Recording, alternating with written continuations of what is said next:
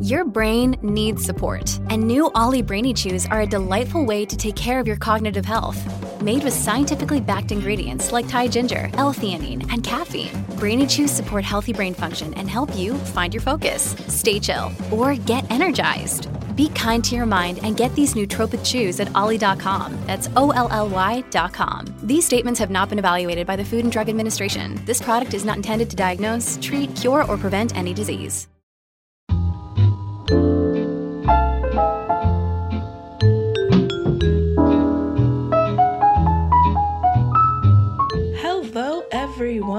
Welcome back to When in Romance, your favorite place to talk about romance, I hope.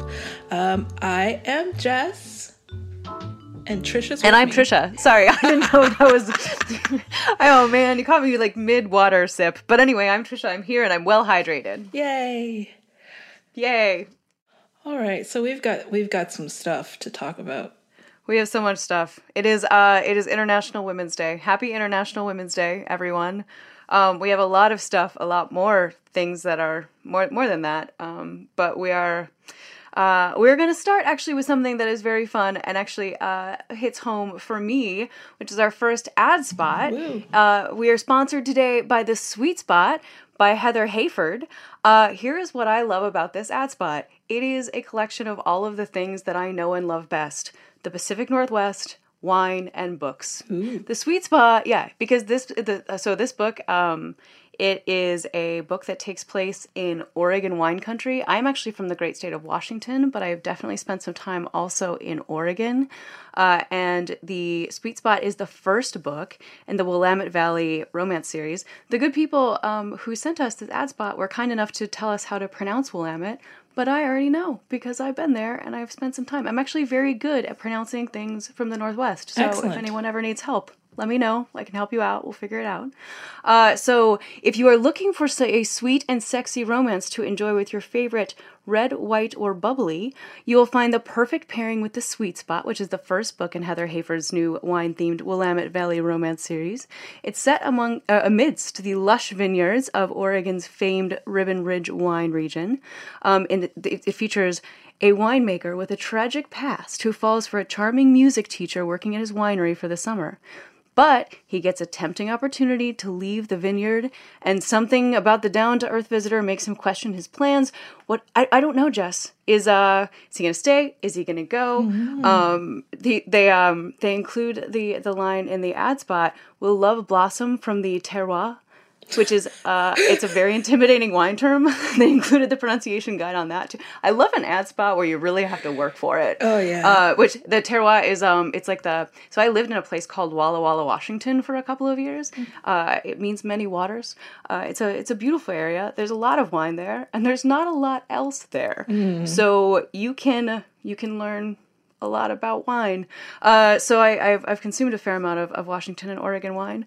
Like, oh, actually, here's a fun fact for anyone. The next time you are um, consuming wine with your friends, hopefully it is from Washington or Oregon. Hopefully you are also reading The Sweet Spot or, or maybe the next book in Heather's series. Who knows?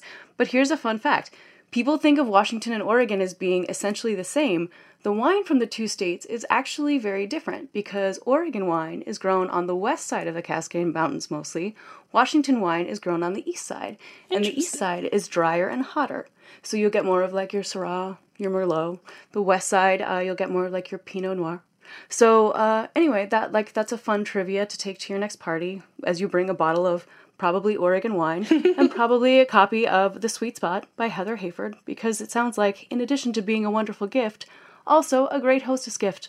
So click or visit kensingtonbooks.com for more information or just click on the link in the ad spot or in the show notes. We will make sure that we click to it. I'm pretty sure that I will be pouring myself a glass of wine this weekend and finding myself, uh, you know, a, a, road into this book. Pretty excited about it. Um, and thank you so much to them for sponsoring the show. Yes, thank you. And look at that. We learn things on this show too. I know, and that definitely wasn't me just buying time because a lot of the other things that we're talking about on the show are very complicated and difficult, and wine and books are very simple and easy and wonderful. Ah, yes. That was the simplest thing we're going to be talking about today, I think. Yeah, it's true. East side, west side. Boom. Yeah. it's yeah, it's a lot. I mean, yes, is there a complicated family situation in this book? Sure. But I'm pretty sure it's going to get resolved in about 300 pages. Whereas our first thing, I don't know when it's going to get resolved, Jess. Uh, I I'm going to let you take it away. Good luck to you. I don't know. Okay, so if you read Thursday's kissing books, you might have gotten a hint into this situation we have with what I would consider a favored, beloved author, Santino Hassel. If you didn't read Thursday's Kissing Books, I'll give you the rundown. Um, we've actually talked about something leading into this on When in Romance, and it was, you know, people are people have a right to their anonymity, and we don't have any right to their identity. And, you know, you remember, Trisha and I were both pretty adamant about that. But then, something came out on Twitter. It was a very detailed, very thorough, almost overly invasive, but all public material Twitter moment tracing back the history of the person writing as Santino Hassel. And I, this is a non swearing show, so you won't hear what a lot of people got to hear when I was reading through this and discovering all of the things that were coming through about the person writing as Santino Hassel. That's a that's a that's a real character building aspect to this show, I think, Jess. The fact that this is a non swearing show. So good for you. I'm doing my best. Let's just yeah. Mm-hmm. let's just say uh, the Jane the Virgin narrator voice was uh, having a good time. Sure. Every author has the right to keep their identity to themselves. If they're writing under a pseudonym, good for them. Never will you hear me say that I think that authors shouldn't use pseudonyms if they feel that that's what they want to do with their lives. However, the information put through in this Twitter moment, investigated um, as of writing, as of doing this podcast, um, investigated by um, Riptide Publishing, potentially by the agent, because it appears that Santino Hassel is no longer listed as a represented author on that agency's site, um, and various other people. The person writing as Santino Hassel, presenting themselves in person and online as a bisexual male person, writing own voices, gay, bisexual um, romance is indeed neither male or potentially queer. So, the biggest thing about this whole thing to me is the deception of presenting yourself as writing as a person who we want to hear from when you in fact are not that person. Yeah. I think that's the biggest part of this, right? So what what seems to be coming out and it's you know, um, the this initial Twitter thread that kind of laid out really frame by frame and step by step um, all of this uh, evidence, which you know, Jess's point is a good one that it does seem invasive, and I think initially a lot of the publishers and um, the agency and some of the advocates that uh, the whoever the person of Santino Hassel had uh, thought was very invasive and too invasive and um, was maybe some doxing. It is very detailed. At the same time, uh, I don't believe there's anything in it that's not public. So it seems like everything in there is fair game. That and it's dated the 22nd of February, um, and nothing in it on my initial reads of it seems particularly unfair. So I think if you are misleading people about what you are doing or who you are. I think Jess and I are, are, absolutely in agreement. and I think many of you probably are in agreement as well that people absolutely have a right to their privacy. What you maybe do not have a right to is representing yourself as someone that you are not. and it seems as though um, the person who may have been writing the books published under the name Santino Hassel and published under, frankly, the identity Santino Hassel. Uh, maybe a, a, woman who's married to someone who might be a man who represented in person the identity of Santino Hassel. It's it's very complicated. Jess and I were talking before the show about how the theme of this podcast seems to be this is very complicated. This is very and, complicated. And we were yeah, when we were talking about it yesterday, everything kind of seemed up in the air and a lot of this seemed like it was still pretty tentative and we still don't know anything for sure. Um, we have not but, heard anything from said author. I would imagine that with the Riptide statement. That's, yeah, that's the thing that's happened within about the last hour or two.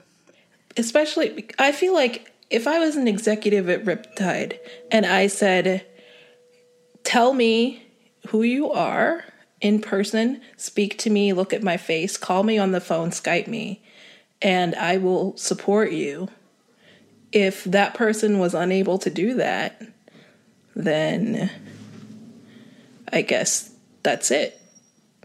Yeah, so the background on that is that um, Santino Hassel has been published by a couple of different publishers. Riptide Publishing, um, which is, my understanding is that Riptide, uh, I believe they publish exclusively queer fiction, if not exclusively queer romance. Right. Um, so they sent out a tweet, I believe, earlier today sort of acknowledging that there was some controversy going on and indicating they had been spending their own time doing their own investigation. And I mentioned earlier we're we're recording this on March 8th. It's about 8:30 Eastern Time. Um, and just within the last hour or two, they put out a statement um, saying that they their the results of their uh, investigation were such that they were dropping um, every they were dropping Santino as a as an author. Uh, they were going to. Um, uh, all upcoming contracts have been canceled. All existing titles are being pulled from distribution. We will be issuing refunds for all pre-orders of Santino's title titles. Please be patient with us. This process may take a week. They also um, issue a couple of different apologies in a couple of different ways mm-hmm. uh, related to, I think, the folks who are doing this investigation. Um, I have not been engaged enough in this for long enough to really know kind of what was going on there. But Same. It seems like maybe um, they blocked some of the people who were posting about this on Twitter for a while. Um, they've offered um, five dollar credits to anyone who's purchased already released titles by Santino Hassel. It's it's a very very strong statement. It is. It's strong enough that it suggests that they probably have pretty solid evidence. And again, we don't know that for sure. Neither Justin nor I do. Nope. But it it's it's a very strong statement. So so we don't know. It seems very complicated. There's something going on here. Um and it's I mean it's unfortunate. It seems like no matter what else is true, people have been hurt in one way or another. Uh, the reactions have been very strong. Mm-hmm. That's a good word for it. Strong, strong reactions on both sides of whatever sides you can say between is this real, is this true, or is this not true? Mm-hmm. So, I mean, maybe by the time this episode is released, all of this will have changed. We have no idea. We really don't. We really don't. But yeah. what this has made me realize as a reader and as a person who recommends things to people and sort of touts certain authors, a lot of you, if you've either read my stuff on Book Riot or if you subscribe to Kissing Books or if you listen to this podcast, you know one of my biggest things about supporting Santino Hassel as an author is the fact that it is a queer male author writing queer, queer queer male books. Um, and what it made me realize during all of this drama that's been happening over the past few days is how much I have not been supporting um, Andrew Grey and Alexis Hall, who have presented themselves in person. Although, you know, who knows? Maybe Alexis Hall is four squirrels on a keyboard. We don't know. We don't know. We don't we, know. That's a lot of mystery. Um, but Andrew Grey got the Century Award for publishing a hundred books, and I haven't read any of them. So maybe that'll be my project as sort of a semi penance this year. I mean, I think, you know, it's uh anytime that a situation like this can help introduce folks to new and other voices, I think that is the silver lining that we have. I think you know, it's really hard because you know, one of the things that I was thinking as I was reading some of all sides of this conversation that again, I will fully admit I had not been familiar with until yesterday at around this time. Mm-hmm. Um, Twitter is not a forum maybe all social media, but Twitter in particular, is not a forum that leaves a lot of space uh, for grace mm-hmm. in any sort of uh, avenue. And so I think a lot of folks have been hurt again on all sides of this. Mm-hmm. And there's not a lot of room to try to process that and figure out how to handle it with any kind of grace or graciousness and people may not need to right that's i'm not putting that responsibility on anyone who has been hurt mm-hmm. um, but to the extent that we can find any way to grow or improve or do better as a result of whatever's going on here um, i think yeah finding you know more own voices writers is is a great opportunity to do that so um, yeah, maybe that's a, a good challenge for um, both of us. Just maybe on a podcast sometime a little ways down the line, we can report back and see who we have found uh, that is a good um, addition to everyone's library in terms of of male male fiction. Sounds good to me. Absolutely. Yeah. So, so yeah, I don't know. There's that. Yeah, like we said, there's a there's a lot there. It's very complicated. There, it does seem like there's a very good chance between today, which is the Thursday, and Monday when this podcast comes out, that more things will have developed and more things will have happened. Um, so, uh, we will try to stick whatever we can in the show notes. But otherwise, um, if you're not already subscribed, uh, subscribe to Kissing Books uh, Jess's newsletter on romance. I'm sure she'll be doing some reporting next week. Uh, oh gosh, yes. Uh, and um, we will we'll keep you posted as um, is appropriate. But in the meantime, um, that is a thing that is happening and is very complicated. It is, and uh, the next thing that is has happened and is also complicated that we hope will become less complicated in the future also has to do with own voices. That's uh, true. Oh, should we do another ad spot first? Do you? Let's hold on. Okay, great. Well, I think let's let's do yeah, let's no, do some ad means. talks b- before um, the the next topic because I'm going to be talking about crying. Um, oh, great! Perfect. I mean, not perfect in terms of your emotional state, just perfect in terms of the rhythm of the show. Ah, uh, yes. You know, that's what that's you know, it's it's we do we do this for the people, Jess. We do indeed. We do indeed. You get to hear about me talking about crying. But first, I did not cry when the Ripped Bodice report on racial diversity in romance for 2017 came out. I wanted to, but Sadly, I was not surprised that it didn't get any better. Yeah, so this is um, the Ripped Bodice. That you know, we've talked about them um, a couple of times, maybe like every episode so far, in one way or another. Um, they did a they did their first report um, on diversity uh, in romance in 2016 books came out in October of 2017. So they did their there's 20 their book the report on books that came out in 2017 came out last Thursday, March 1st, uh, and it it seems to be the case that um, unfortunately a lesser percentage of books that are being published um, in romance are being published by authors of color. And this uh, is traditional publishing, um, big publishers, small publishers, romance publishers, not so much people who publish through Amazon or Sourcebooks or one of those. Not Sourcebooks, they're real. Uh, yeah, they're real. Yeah. Um, yeah. So yeah, it's traditional publishing as opposed to yeah self-publishing, mm-hmm. um, which is a distinction that we can talk more about because I I do think that's a thing that matters a lot. Um, but Yeah, they and it's worth so obviously we're going to link to the report. We linked to the 2016 report in the last show notes. We'll link to them again this time. It's worth reading their FAQs because I think they do a really good job of saying exactly what they are doing, acknowledging what they are not doing, mm-hmm. talking about where there may be some errors and where there may not be.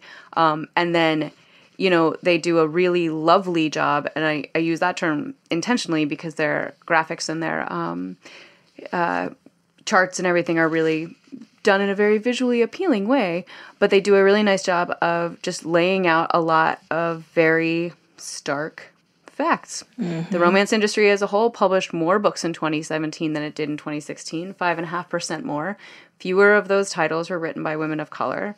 Um, what percentage of books they they looked at at uh, I want to say it's about 20 different publishers. Um, and then they took a look to see how many of them were publishing by percentage, uh, more books or fewer books. So for every 100 books published by leading romance publishers in 2017, only 6.2% were written by people of color, which is down from 7.8% in 2016. And I think that's really the big take home statistic. Um, Trisha can see me shaking my head. I just yeah. figured I'd throw it in there. Mm-hmm. Yeah. Yeah. Um, yeah. I don't know. I mean, I think that's the big take home. Did you have other kind of major thoughts or takeaways on this, Jess? It the major thing is the fact that it went down even though publishing went up, and you wonder what happened to those numbers. Like is it because of acquisitions in the previous couple of years? Is it is it just because they like for instance Harlequin got rid of an entire series line that was dedicated strictly to works by black women. So one's not even gone yet. Yeah, I know. That's the thing. Imagine what's going to happen when it's gone. And, and and you know they're trying to show that they have started publishing like desire books um, featuring black protagonists and that kind of thing, but it can't. I can't see it happening at the same rate that Kimani books are being published.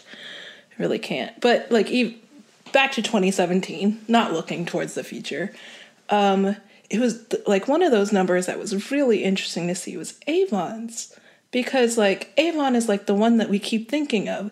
So I I kept thinking as I was looking at this like so Avon has Beverly Jenkins, Tracey Livesay, Alisha Rai, um, Alyssa Cole this year, but not last year. And like, I kept thinking, are they like the only people that they're publishing who are women of color? Hmm. Yeah, it, and it's tricky, right? Because it's um, we I you know the um, it's uh, Bea and Leah Co- uh, Koch who who do this. We we've talked about them again before. Um, they are behind the bodice. They do this work, and it's it's a lot of work. And so huge, huge credit to them for being mm-hmm. willing to do this. They they don't have to, right? And they do it anyway, um, just because they think it's important. Mm-hmm. But they this year study included nearly 3,800 books, and so they do ask publishers. All they ask publishers to do is give them a list of the books they've published. They don't ask them for any, um, you know, racially identifying information. They don't ask them for any, all they ask is for a list of books. And they still, of the 20 or so publishers, um, only got, it looks like 11 of them, only 11 of them were willing to submit even that list. So and, they you know, had to go and get the rest themselves. They had to go and get the rest. And even with the ones that they did um, get the actual books, they still had to do the rest of the work. So nothing that I say in terms of questions that I have or, or things that I'm wondering is in any way, um, you know, a criticism of the work that they've done because they've already gone above and beyond. But they do, they have made the decision to only publish percentages as opposed to numbers. Mm-hmm. So it's hard to say, like when you're talking about Avon, we don't know of the whole pool how many of these books are Avon books and mm-hmm. how many of these authors are Avon authors. Mm-hmm. Um, we don't know. You know, Montlake is the is the Amazon um, romance imprint, and they. I mean, boy, it seems like they do a lot of publishing of romance. A lot of their stuff ends up on you know Kindle Unlimited and and wherever. but again, I don't know how that compares in terms of numbers. I would guess that Harlequin is a huge part of this equation, but you know, they're not we don't we don't know for sure exactly who is where. So that's a little bit um yeah, and, that's a little bit interesting. And on the reverse side, like Crimson is awesome for the percentage that they've published, but we know that Crimson is not a large publisher. They don't publish nearly the number of books that some of the um, the other imprints do. So, is that pretty high number still a low number of books, or are they talking the talk and actually publishing like a pretty good number of books? Yeah, and actually, I mean, credit where it's due. Huge. So they also when um that in the report the numbers are reflected in terms again of percentages. So so Crimson went from 12.2% of their titles to 29.3%, which is uh, more than doubling, more well double. over doubling the number or the percentage of, of books. Sourcebooks went from 2.9%, so fewer than 3%, to 11.6%. That's pretty good. So they, yeah, they nearly quadrupled um, if they didn't quite quadruple, they nearly quadrupled the number or percentage again. It's tricky. My I um like my I didn't do great in my stats classes in grad school, but I I did take them, and so like this is it's a little bit tricky for me to sort of my my brain is uh, trying to sort some of this out. And there are a number of publishers that publishers that are doing better, and it'll be interesting to see. I think Jess, you know the um, last report came out in October of last year. Publishing schedules are such that obviously no one was going to be able to kind of turn as a result of I shouldn't say obviously. My understanding of publishing is that probably by October of last year most of the 20 well the 2017 books were definitely published. published. So that was kind of done. I think what will be interesting is to start to see the 2018 and 2019 reports come out mm-hmm. because I these reports have generated a lot of conversation, not just in romance publishing, but in publishing generally and mm-hmm. in book mm-hmm. conversations generally. And so I think it'll be really interesting to see if we start to see some of these numbers change more dramatically. I think it's possible that as a result of this study, we could start to see that. That would be great. Um, and I hate to throw more work at um, the great people at the ripped bodice. But one thing that I, I always find myself wondering, especially when when we start breaking down things written by women of color, is then how far do we go? Because we know that um, black women are probably the largest group of people writing romance when it comes to women of color. So, how can we increase the voices of the other women of color and indigenous women who are writing? Because I want to read their stuff too. And I want to see where we are at that. Is it like 90% black women and then the other 10% is a combination of Latinx women, Asian American, and Asian women, um, uh, indigenous women, other yeah. groups that I am blanking on. I'm sorry if you were part of one of those groups. But yeah, no, I think that's a really good question. I think, yeah, again, with they're already uh, going above and beyond, so it's it's it's seems like it's unfair to ask them to do more. But if someone were interested in delving further into these numbers, that would be really interesting. Another thing I think that would be really interesting would be to start to make um, a distinction between the number of authors and the number of titles. Mm. So right now, this is an analysis, I believe, of the number of titles. Mm-hmm. Um, but I would be interested to know, you know, is it? And I'm just picking one at random, so this is a, it's probably very unfair, but is you know is Sourcebooks um, publishing more titles by the same number or a similar number of authors, or are they finding and recruiting Multiple. more authors mm-hmm. you know um, yeah that's definitely a question because if there's one thing we've seen in romance is that you you can hardly contract an author without having them write like four books a year yeah so if that percentage of titles is all by the same author, then how do we get better? How do they get better? Yeah. I don't know. Well, and I didn't look. I I should have. I um I wish I had and now it's you know it's too late because here we are you know we hit we hit record a while back um, but i didn't i didn't check to see i didn't see a big if any response from publishers did you see any of the public either the ones who um, you know increased their percentages or decreased um, i didn't see folks responding to the report did you I did not. I you know, I didn't go looking at each individual publisher's Twitter for Yeah. a few days after.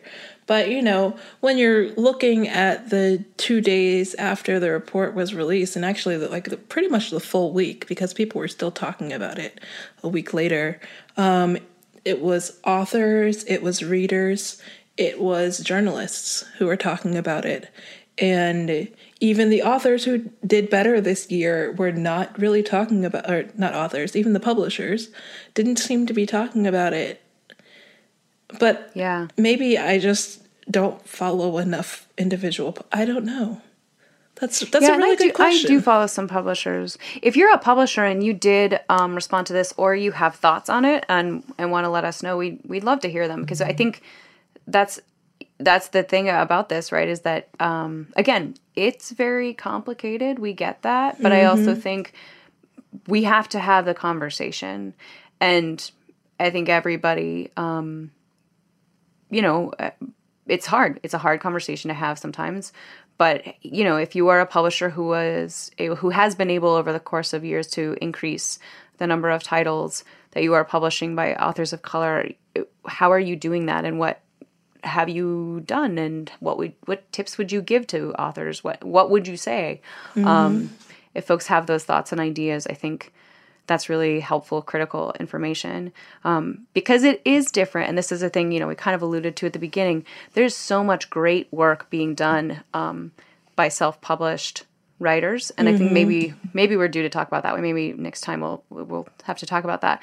But it's not the same. It's not the same as having um, the endorsement of a major publishing house. Some people have made the decision that they would rather self publish or independently publish, but when it's not your decision, it's a little it's a little different, a Yeah. little more complicated. you might find you might find yourself with a wonderfully healthy a number of readers who've just found you by word of mouth or through social media campaigns, but you definitely don't have the same kind of backing and publicity, following, and just support that you do when you write for a traditional publisher.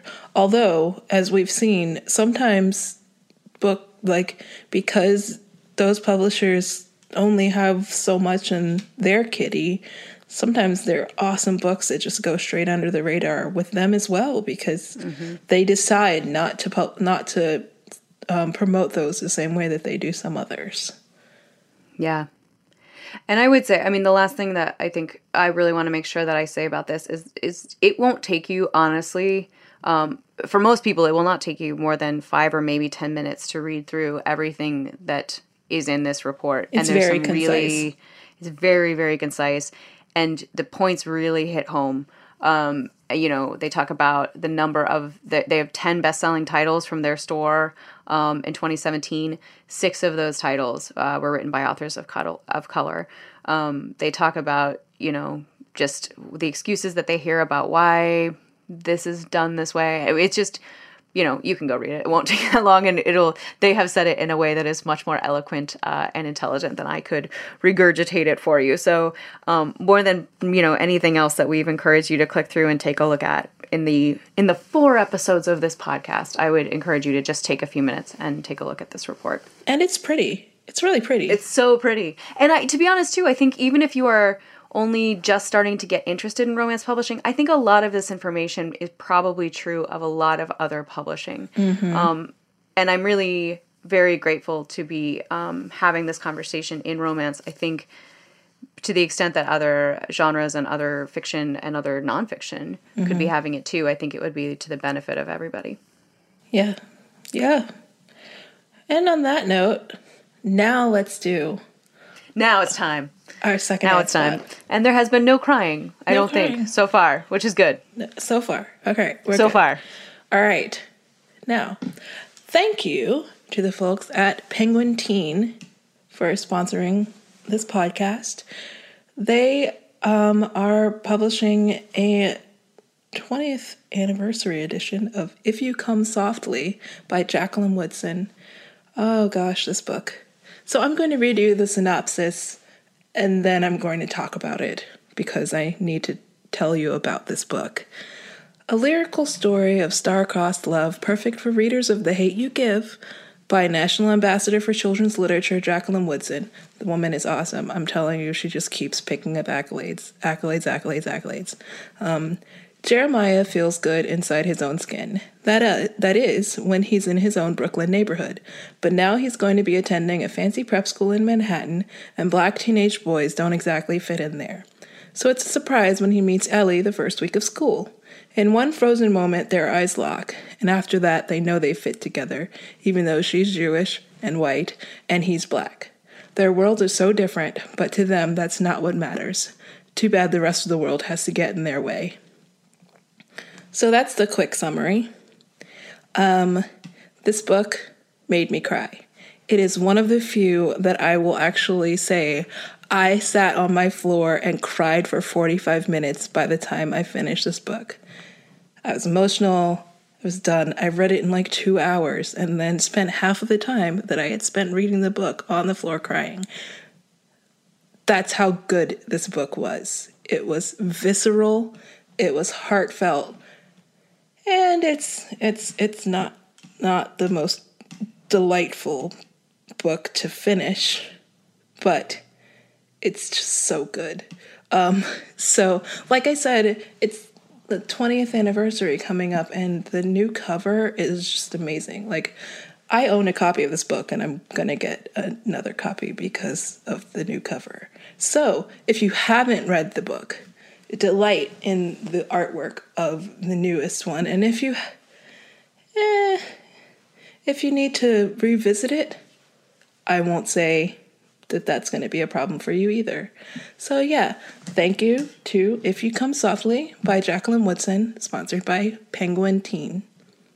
And now I'm the one like nodding at Jess in the Skype video that nobody else can see. It's nice that we have this. It's nice we have this connection. Jacqueline Wilson, by the way, who is the national ambassador for young people's literature, um, and yeah, is just such an extraordinary and powerful and wonderful writer. And it's you know again coming back to how complicated everything is.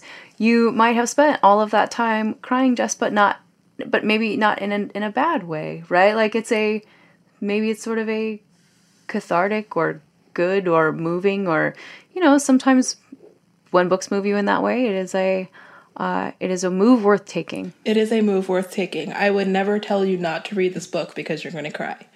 I'm telling you to read this book because you're going to try. yep and that's a great endorsement i think especially on this the very complicated episode of when in romance Very complicated. Things are very, very special complicated. did you ever know that episode four would be our very special episode of when in romance like 90s sitcom style Who this is our, saw that our very special episode of when in romance and now, kids. yeah exactly oh, man. Oh, all right. Well, should we maybe do? Should we do something maybe like slightly less complicated? Although, actually, I think my my recommendations might be complicated, but in a fun way. And instead of a, oh my gosh, what are we gonna do? Maybe I need to stay off social media for several days. Way. Fun complicated is nice. We like fun complicated. Okay, great. Okay, great.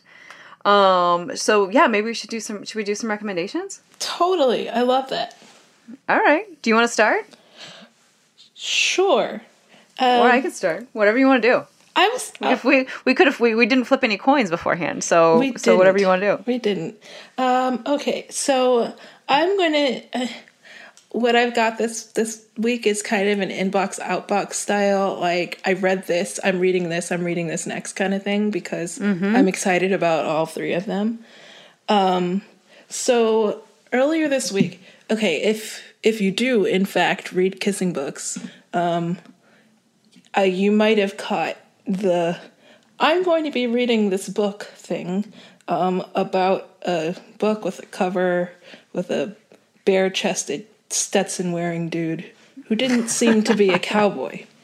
Um, so I needed to read it because the whole Wait, what? the whole theme of kissing books this week was I read a book that was really great, but the title had cowboy in it, and the cover had a bare chested dude with a Stetson on. But the hero of the story grew up on a ranch, yes, liked cowboy boots and Stetsons, yes, but was in fact a double PhD astrobiologist. So why we call him a cowboy just because he wears a hat? I don't know.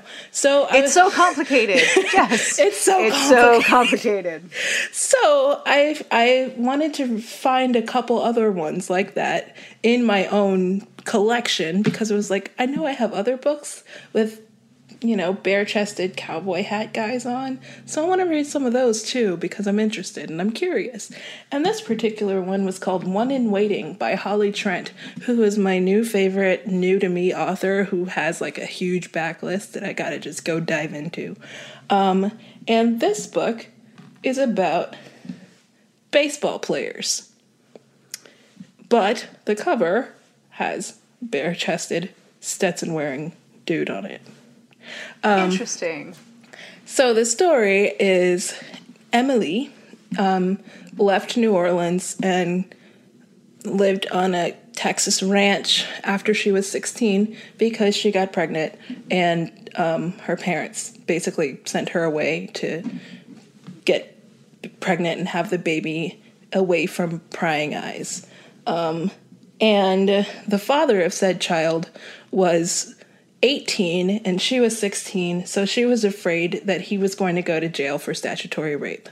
Because, you know, when you're a 16 year old, that's you people tell you things and you believe them.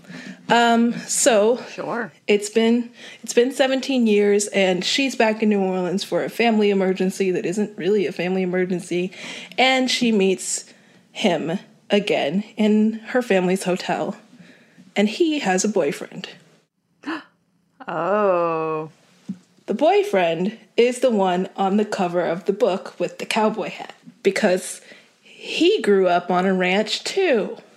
So now we've figured out why there's a cowboy on the cover. Okay. I feel like I'm like I'm gonna draw a diagram of this to sort of keep it all straight. because there's also now a child, right, or like an, an almost adult, a 17 year old. All right. Okay. Yes, So, so- this is this is a secret baby cowboy. Orleans. Okay. All right. Like I said, I'm gonna need a diagram. I'm gonna work this out. So You keep talking. I'm gonna sort this out over here. So the boyfriends are on the same minor league baseball team. Thus, the baseball, because this book is actually the second book in a series about the baseball team. So now it's just all kinds of complicated.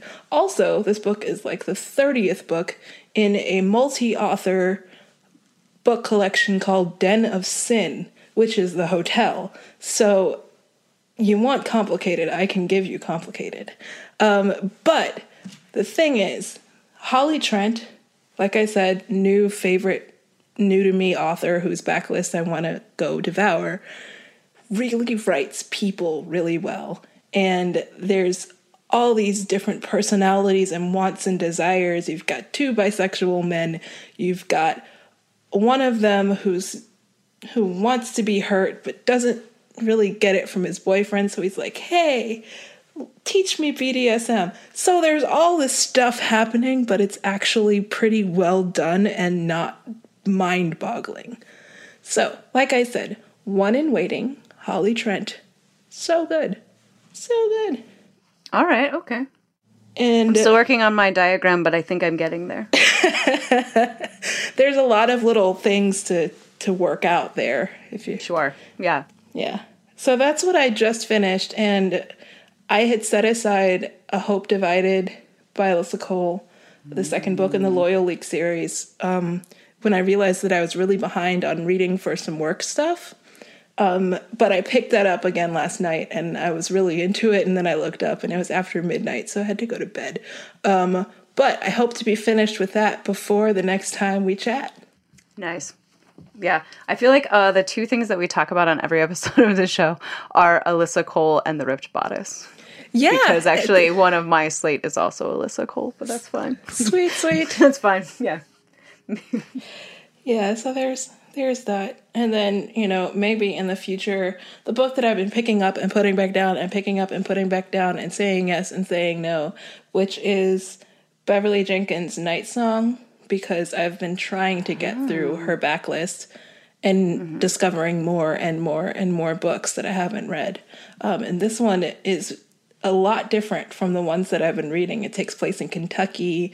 Um, it's still Reconstruction, but it's not like the Destiny Reconstruction books or the Old West Reconstruction books. So I'm really interested, um, but I have to get there. Yeah, no, that's fair. It's kind of an embarrassment of riches with her. Like you do, you just keep finding more. She's been she's written a lot of books. she has, and she's Yeah. not stopping. Yeah, which is great. It's great. That works out great for us. Um, so I did mine uh, inbox outbox style also.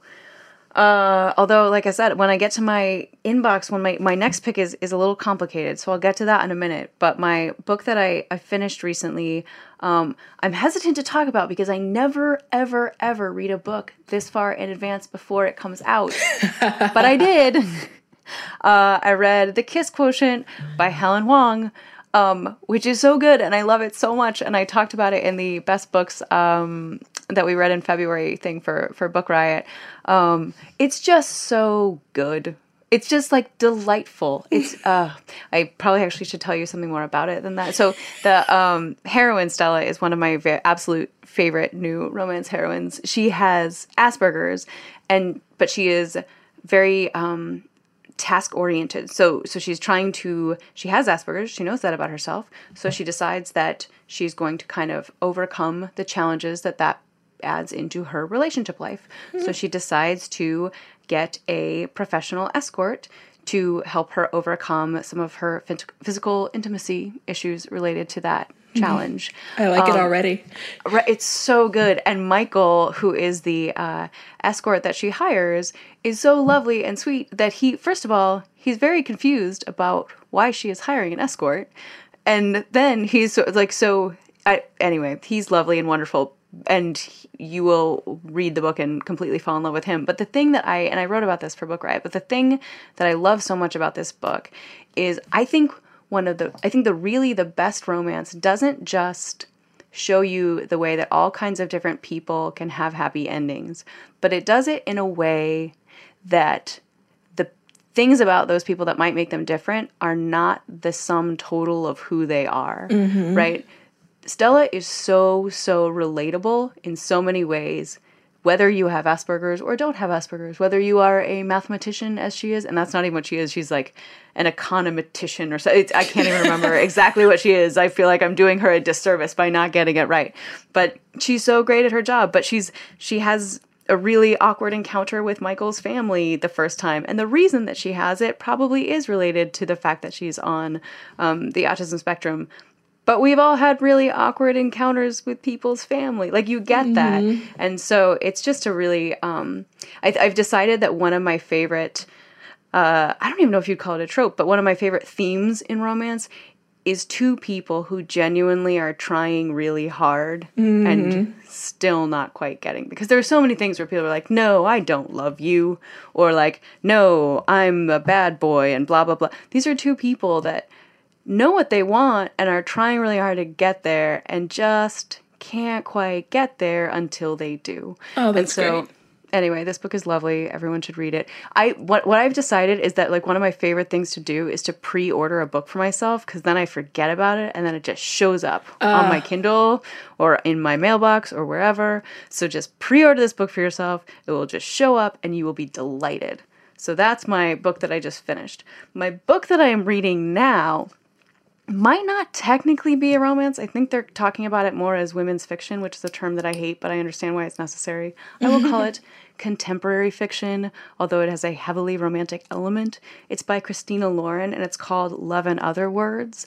Um, it's about two, uh, it's a man and a woman who, as kids, met um, at the girls she was a girl at the time at her sort of getaway house. Her her mother died and so her dad as sort of a way to support her in her grief um, gets this kind of like getaway vacation house. And she meets the boy next door because he's like creepily reading in her house when they move in which is kind of weird. But they hit it off and it's great. And so it goes the book goes back and forth in time. Uh, and so you see kind of their relationship building for them as kids but then as adults something happened when they were both right around 18 and you don't know what it was and they completely went their separate directions and haven't spoken in 10 years and then they run into each other randomly one day and they're trying to figure out if they should rebuild the relationship or not. So it's jumping back and forth. There are parts of it that are um, like epistolary like written in letters or emails and because they don't spend all their time together. So it's it's there are like short chapters and short snippets and you're getting little pieces at a time. It's like trying to like grab little clues out of the air and put together all that happened. Um, and one of the things that christina lauren like is or are it's two authors named christina and lauren who write together. So i'm going to say christina lauren are really good at is like they make you feel it. Like they kind of hit you hard um, when it comes to all the emotions. Like it's it's very angsty but you know they're gonna get there but it's uh it's a tough road. Uh, i don't know. It's very angsty. So anyway i like that book a lot. I'm reading it now but i'm very stressed out because oh sorry again it's called love in other words christina lauren. Um, i think it's also not quite out yet but it's close. It comes out april. So um, again you could pre-order it or by the time you're hearing this it's practically going to be out. So you're very close. Here's the thing jess very soon i'm going to finish this book and then i have to decide what to read next Oh no. Okay, so just this week, the last book in Penny Reid's Knitting in the City series came out. It's called mm-hmm. Marriage of Inconvenience, and I am both very excited to read it and also dreading reading it Oh because no. it's the last book in the series. Have you ever had that where you like want to read the book but you also are not sure that you're ready for the series to be over? Totally. And you're pretty sure that you're going to have like the book hangover. So I don't know what to do. I don't know if I should read that and like suffer the book hangover or if I should read Princess in Theory by Alyssa Cole, which I'm also very, very excited about, and which is the first book in a series, so I don't have to worry so much. Oh, that's tough. You know what? Well, I mean, anybody who knows me knows that I'm going to say read the Alyssa Cole. Um, Right. But the reason I say that is because you could read that, and while we're still basking in the glory that is Black Panther, hear certain people's voices in your head if you've seen Black Panther. I don't remember. Yeah. yeah. Mm-hmm. Mm-hmm. So, like I saw I saw Black Panther between reading A Princess in Theory. Like I started it and then went to the movies and then finished it afterwards. So, I've I've got my my uh, my people set. Like they're they're they're never going to change. But if you do that, then you've got a little more time and you can read the last um, Knitting in the City book closer to the time that the next Winston Brother book comes out so that you still have access to that world, even though it's not technically the same series. So that's a good point. So um, the uh, Penny Reid has also written the Winston Brothers series, which is spun off of the Knitting in the City series. And the Knitting in the Series, City series is a um, group of women who are in the same knitting club in Chicago. And um, it's actually, I was thinking about it. I think because those books are written fairly slowly, they've come out about one a year for the last several years. I think that might be the first series that I actually kind of fell into and have followed since the beginning of when I've been reading romance because I came to it so much later than you did. Um, but luckily, I do have the Winston Brothers series to kind of help transition me into, you know, a, world without new knitting in the series. City, se- boy, this is. I mean, you know, it's complicated. Con- pronouncing things is hard. I don't know what I'm going to do, but I am very, very excited about both of those books. Um, and so again, it's kind of an embarrassment of riches to just have so many things to be excited about. Well, Um, I mean, Kat- that's romance, isn't it? Yeah, seriously. Embarrassment of riches. Yeah, so Kat and Dan await me. Um, Princess in Theory by Alyssa Cole awaits me. Um, the last of the uh, Alisha Rai series is coming out. I've already pre-ordered that at the end of the month, so I don't know. yeah. Pretty jazzed about all of my many options for March. March 27th is like the day of glory if you look at the release list because I'll have to look. I mean there's there's um now I've forgotten which one it is. What is it? Hate to love you. Hurts to love Uh, Hurts to Love you. You. Hurts to love you. Mhm, by Alisha Rai. I'm gonna just like make that hate and wrong to love you, need you, w- want you. Um, th- Yeah. There's that, and then there's like ten other books that I want to read coming out that day. I need to take my own spring break in April. Like, Well, hey, just take know. April off and read. I can't do think- that, by the way. I think our next podcast might come out like the day before that, so maybe we'll have to do a little previewing for folks. Ooh, Yeah. See what that is? That's a teaser. And I think that brings us to the end, it does Uh, indeed. or almost the end. We have a, a little bit of social media um, of traffic to do, but otherwise, I think we're getting close. We're getting towards the end uh, of this episode of When in Romance. But you can find us. You can find us and let us know what thoughts you have uh, about our, our various topics of conversation. If you have feelings about um, what it's like to end a series and suffer a terrible book hangover or any remedies for that, please let me know. Um, you can find me on Twitter at Trisha underscore reads. Oh, here's another topic for another time. I feel like there might be someone who has just Trisha reads that might be a bot that started right after I started. Whatever. But again, we'll talk about that another time. My friend was like trying to follow me on Twitter and she was like, Oh, are you this? I was like, No, I'm pretty sure this is not a real account. Oh, no. But anyway, Trisha underscore reads is a real account. That's mine. Awesome. Where are you on Twitter, Jess? I am Jess. Jess is reading all one words, no underscores. Reading Unlike your unlike your Instagram account, right? Which is Jess underscore is underscore reading because somebody took it from me before I got there.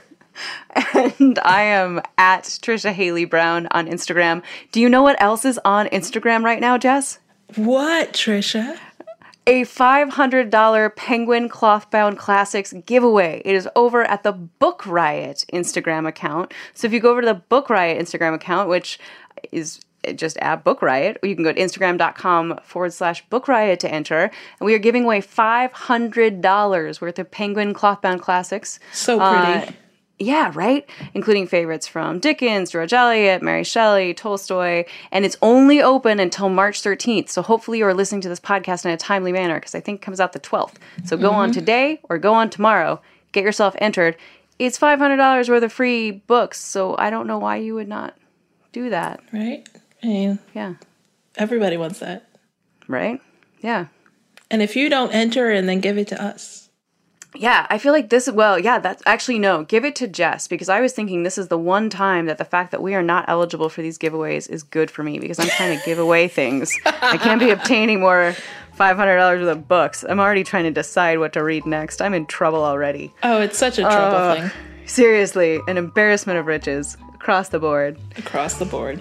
A complicated embarrassment of riches. That is what we are today here on When in Romance. Here on When in Romance. And on that glorious note, thank you so much for listening and happy, happy reading. Happiest of reading, everybody, and happy International Women's Day. I hope you had a wonderful day, even though it's been a few days now. So long. So long.